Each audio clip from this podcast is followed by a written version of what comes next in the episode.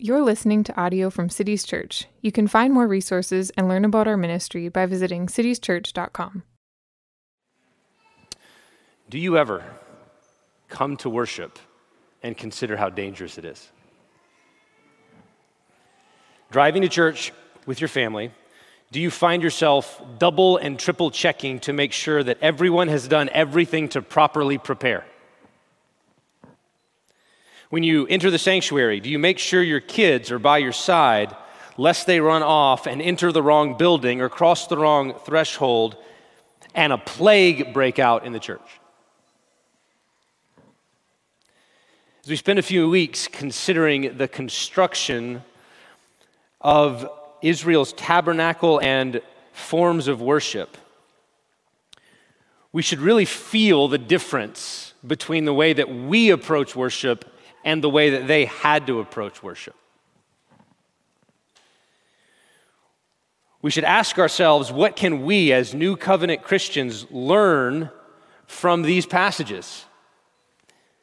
We no longer gather in tents, or temples for that matter. Worship is not restricted to one location as it was in the Old Testament.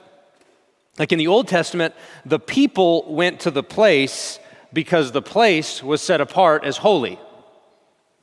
In the New Testament, the place can in some sense be considered holy because the people who are holy are there. Get that? We don't come to this building because this building is inherently special. Instead, this building is special because this is where we are. Like, the place is special because the people are there. That's different. And we've met in many different locations: school auditoriums, movie theaters, college campuses, and that's as it should be under the New Covenant. But the Old Covenant was different. Like, in the history of God's people, we can see how the forms of worship changed. Like, so if we were here in Exodus, if we were to look back, we can see in Genesis that God's people worshiped at altars scattered around wherever they roamed. Throughout the book of Genesis, Abraham, Isaac, Jacob, they set up temporary altars and offered sacrifices and worship to Yahweh upon them. The land of Canaan was littered with these sites, places where God had revealed himself to the patriarchs in particular ways. And then if we were to jump forward from the Pentateuch, we see that God intends that the people would one day establish a permanent site of worship, a place for his name.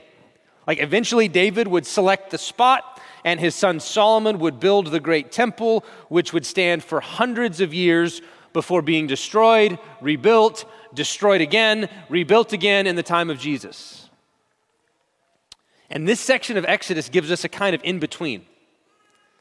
The tabernacle is more formal and centralized than the worship of the patriarchs, but not as formal and centralized as Solomon's temple. It's the form of worship that will mark Israel in her wilderness wanderings, in her early efforts to conquer the land of Canaan. So why are we paying attention to this in-between phase of worship? Well, the book of Hebrews tells us that Israel's worship, and particularly the worship at the tabernacle, was a shadow of New Covenant worship. They serve a copy and shadow of the heavenly things, the book of Hebrews says. For when Moses was about to erect the tent, he was instructed by God, saying, "See that you make everything according to the pattern that was shown you on the mountain." Later, the book of Hebrews mentions that the various divisions and furnishings in the tabernacle identify some of the symbolism in them. So my main goal this morning is to summarize and to help you get a sense of this structure and a few ways that worship at this structure shapes, points to, and anticipates our own. Now, there was a brief moment when I was preparing where I considered throwing a picture or a video of the tabernacle up there, which, if you guys know me in terms of how I think about PowerPoints and things like that in worship, it was dicey. I couldn't believe I actually considered it, but I got over it. I thought about showing the tabernacle, its layout, the furnishings, but here's the deal. I thought that would help you to get a sense, because you don't worship in something like that. But then I realized that for the vast majority of the Israelites, they never saw the inside of the tabernacle, ever. All they saw was a large courtyard with a tent inside of it. That's it. Other than the Levites, they never made it past the bronze altar. And of the Levites, other than a handful of priests, no one ever went inside the tent. And of the priests, only one ever got to go all the way in. And so the truth is that what you have in your Bible is more or less the same as what most Israelites had over 3,000 years ago. Sure, they had a greater appreciation of sacrifice, the blood and the fire and the smell of death that hung over the tabernacle and its courtyard were certainly vivid to them in a way that they are not to us. But if we listen to the description of the tabernacle in faith, we will find ourselves in a real way united across time and space with those early worshipers of Yahweh, who is the same yesterday, today, and forever. So, our passage begins with contributions for the building. And this is somewhat strange, okay? These people have been slaves in Egypt. Where are they going to get all of this gold and silver and onyx stones and fine linens and so forth? And the Bible has a ready answer. You remember when Israel left Egypt, they didn't go out empty-handed. The Egyptians sent them out with gold and silver and fine linens and oxen and sheep and livestock as gifts. And so they plundered the Egyptians just as God had promised Moses in Exodus 3, Exodus 11, Exodus 12. And now you see why God called his people to plunder the Egyptians of their gold so that they could build the house of God. And let me just insert a little parenthesis here. I can't resist here about what I do for a living. As many of you know, I'm the president of Bethlehem College and Seminary. And at Bethlehem, we don't only study the Bible, we study great books in light of the greatest book for the sake of the Great Commission. So we don't just read Moses and Isaiah and Peter and Paul. We study Plato and Aristotle and Shakespeare, and not to mention Augustine and Aquinas and Luther and Edwards and Milton and Austin and Dostoevsky. And when we study these flawed thinkers, and especially those who were not Christian, this is what we're doing. We're seeking to plunder the Egyptians in order to build the house of God. We're seeking to take Egyptian gold and repurpose it for service to God's people. And it's not an easy task. It requires wisdom and skill and craftsmanship and a heart devoted to God alone. Because as we'll see in a few chapters, Egyptian gold can be used to build more than a mercy seat and a golden lampstand. Egyptian gold can be used to build an Egyptian golden calf. And so there are dangers on all sides. But this metaphor is still potent and useful. All truth is God's truth because He is the only true God. All truth is God's truth because Jesus is the truth. And so we can receive the truth no matter the source, provided it is really the truth. And we know it's the truth if we compare it to the heavenly pattern. We find truth in the great books when we read them in light of the greatest book. Let's close a little parenthesis there. Now, we see the contributions for building the tabernacle were also voluntary, and this too is important. These people had been forced to build Pharaoh's cities, Pharaoh's house, as slaves. When Pharaoh was their master, they were forced to give and give and give some more, but now they've been liberated from the house of slavery, and they serve a new master. And their new master doesn't just want their labor. He's after their heart. He doesn't want compelled service. He wants willing service. So God says to them, that wealth that you plundered from the Egyptians, it's yours. It's all yours. It's a gift to you. But I want you to know, I am building a house for my name so that I can dwell among you. And so give as you're led. Give as you're able. Give as you're willing. And let me just say that that's how the pastors here think about giving as well. As you consider giving to the needs of this church, that's how we think. Give as you're able, give as you're led, because God loves a willing and cheerful giver. No compulsion, no arm twisting. We want hearts that are moved to give, not compelled to give. All right, now let's turn to the structure itself. Okay, so I actually paced this off. Me and Pastor David were working it in this room. The tabernacle, the courtyard of the tabernacle, was about 150 feet by 75 feet. So the length from the back of the sanctuary there to there is about 150 feet. So if you get in your head that there was a big walled courtyard and it ran for this, it was about 80 feet from that side there of the transept to this side. So a little bit in. So imagine that's the size that we're talking for the courtyard. Okay?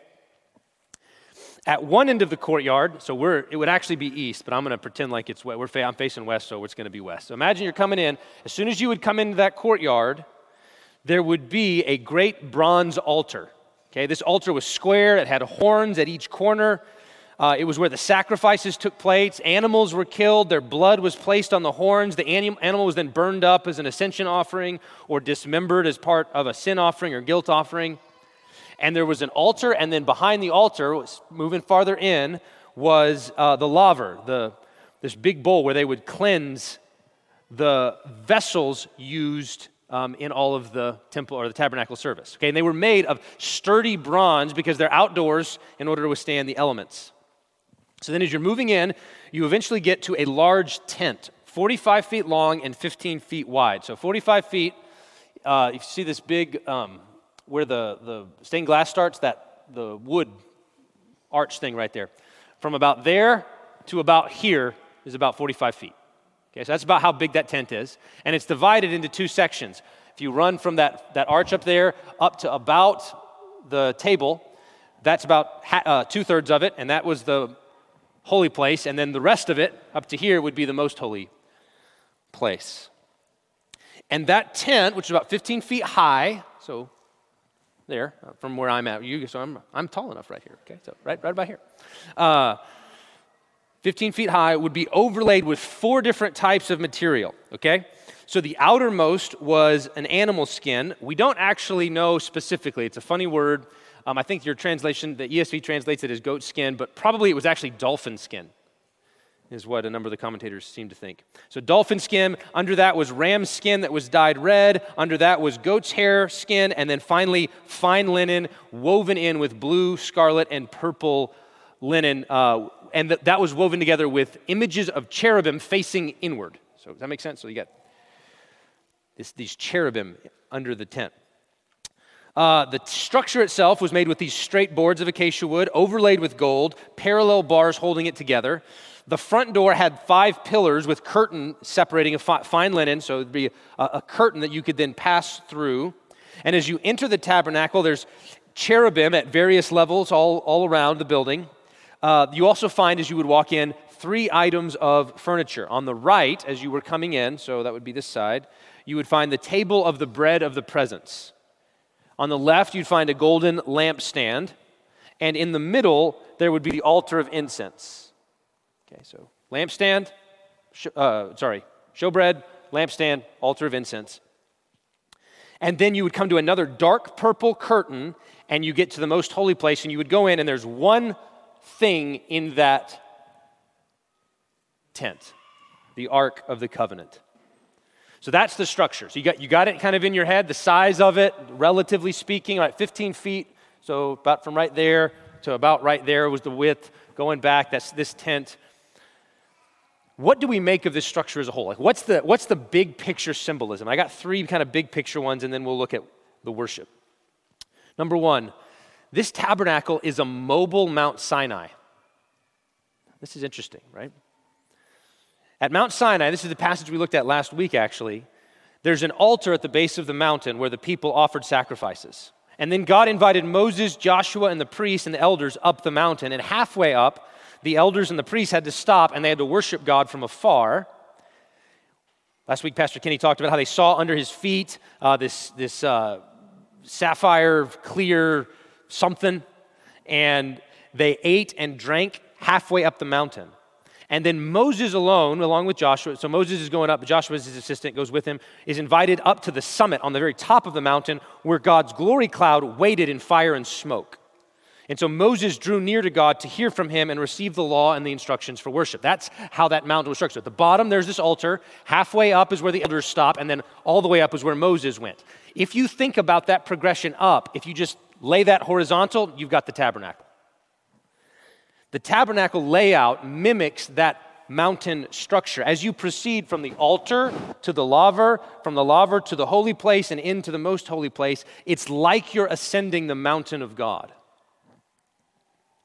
In fact, the white linens overlaid with the cherubim are kind of like clouds, like the imagery that you should be thinking is like, it's like we're going up into the clouds, and then there's these angelic beings who are here around the throne of God.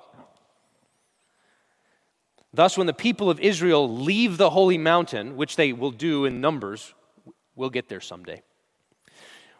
When the people of Israel leave the holy mountain to continue their journey, they're going to take the mountain with them, so that they continue to meet with God. So that's number one. That structure as a whole is a mobile Mount Sinai. But not only that, it's also a reminder and a microcosm of creation. It's a return to Eden.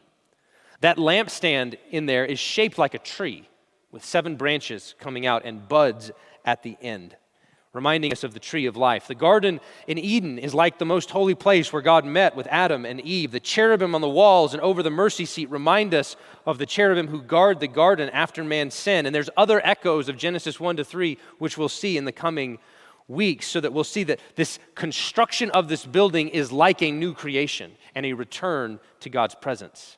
That's the second. So it's a mobile Mount Sinai, it's a new creation, and finally, this earthly tabernacle is patterned after the heavenly one. Exactly as I show you concerning the pattern of the tabernacle and all its furniture, you shall make it. 25 verse 9. The earthly tent reflects the true tabernacle, the true house of God in the heavenly places. So there's like a spiritual, invisible version of this, some kind, like that's reflected in this earthly building. It's meant, this earthly building then is meant to teach Israel and us about who God is and how we are to worship Him. And so then what do we learn about God and how we are to worship Him from the structures and furnishings of this building? I've got a few of these. Number one, God is unapproachably holy. In this structure, there are different zones of holiness, reflecting different degrees of glory. It's even in the materials that are used. As you work your way out, it starts with bronze, and then you go to silver, and then you go to gold. Everything inside eventually is going to be gold. The walls are going to be overlaid with gold. The mercy seat is overlaid. Everything's gold, but outside it's bronze. And so as you're working your way in, it's greater degrees of glory reflected in the materials because you're moving closer and closer to where God is.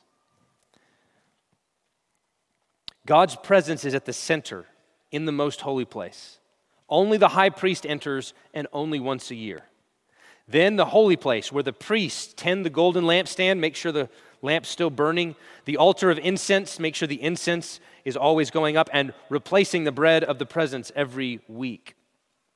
And then you get to the courtyard where the people offer their worship and the Levites tend the bronze altar of sacrifice that enables God to dwell among His people despite their sin.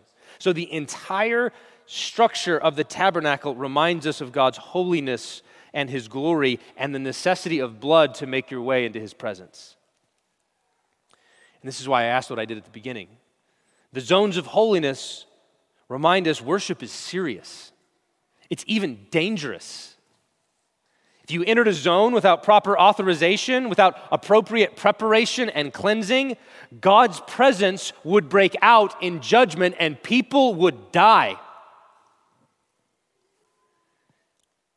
In the book of Numbers, we find that this is so serious that the Levites, the ones charged with this, taking care of this building, they carry swords. And the reason they carry swords is to kill people who are trying to enter where they ought not be. And the reason they have to do that, the reason they have to guard it, is that if someone unclean crosses the wrong threshold, God might break out in judgment on His people. Worship is serious because God is unapproachably holy and we are sinners. Second, what else do we see about worship? God demands that we cleanse ourselves. That bronze laver in the courtyard is where the various vessels were cleansed and set apart for holy use. The items that used, they couldn't just be common everyday things. They had to be consecrated, set apart, dedicated, and therefore required regular cleansing, lest their impurity call forth judgment from a holy God. Third, not only though is God holy, and not only does he require cleansing, God is a provider. That's what tabernacle tells us. That's what that bread is meant to signify. God gave the people manna from heaven, and God kept 12 loaves of bread in the holy place, representing the 12 tribes of Israel and reminding them, God will take care of you. He will. He will take care of you. He's a holy God, but he's your God, and he will care for you. Number four, God is our light and our life. The lampstand is in the shape of this tree with 7 branches, each branch capped with a bud that was lit. And there's a reminder of the tree of life that was originally set in the Garden of Eden, the tree that promised life to God's people if they would trust and obey him. And then there's light coming out from the lampstand in the holy place so the priests could see the beauty and carry out their service in God's presence. Fifth, what else do we see from the tabernacle and its structures? God desires our prayers. Throughout the scriptures, prayers are compared to incense, which rises as a pleasing aroma to God's throne. And thus the oils and the spices that were burned at the altar represented the prayers and petitions of God's people. So from blood to water to bread to light and life, and then so you're coming in. You got blood and you got water at the laver, then you got bread, you got light, you got life, you get all the way in, and you get to the farthest place that most people can go, everybody but the high priest. And what do you find at the threshold of the holiest place on earth? Fragrant incense offered as a pleasing aroma to God, representing the prayers of his people. God wants you to pray. Sixth, this is the biggest one. Yes, God is most holy, and yes, but he does desire to dwell with his people, and he does so in sovereign mercy. You heard it, right? Inside the most holy place, there's only one object, the Ark of the Covenant. It's a wooden box, overlaid gold, inside and out, golden poles to carry it, and those poles should never come out because you're only supposed to carry it. It's going to be important later in the Bible that's on poles, and you carry it. You don't put it on a cart, okay? So you carry it on poles, and inside the Ark, God puts the testimony, the 10 commandments, written on 2 tablets of stone with the finger of God himself. And the fact that there are 2 tablets is significant. Like normally in the ancient world, when a covenant would be cut between 2 parties, you'd make 2 copies. This makes sense, right? We do this today when we're doing contracts, right? So if I'm making a contract with you, I sign a copy. I sign 2 copies, one for me and one for you. You take one, I take one, so we both have a record. Similar in the ancient world. You have a covenant, I have one copy, and the other nation has another copy, and we both go put it in our special place where we store such things, right? The filing cabinet, no. We go put it, the covenant, where it's supposed to be. In Israel, in their temple, in this covenant that God made with his people, both copies go before God's presence. 2 copies are made, one for God, one for the people. Both are in God's presence as a reminder of his sovereign commitment to his people. On the top of that box, that golden box, is a special lid with bands of gold threaded around it, 2 cherubim sitting on top with wings covering their downcast faces. And this is the mercy seat, the seat of propitiation. It's the footstool of God, the place where his glory dwells. And here again, we see the uniqueness of Israel's worship in its own context. In most temples in the ancient world, if you go into the temple and you pass all the way through and you get all the way to the center, what will you find? You would find an image, an idol. You would find a statue made of silver or gold or wood or something in the center representing the deity. In God's house, you get to the center, and here's what you find. An ark, essentially a throne, and on the throne, nothing. Nothing made, anyway. Nothing created. No image at the center of this temple. Instead, here is the seat, not of an idol representing a god, but the bright cloud of glory signifying the presence of Yahweh himself. The living God, not a dead idol at the center. The living God in his holy presence.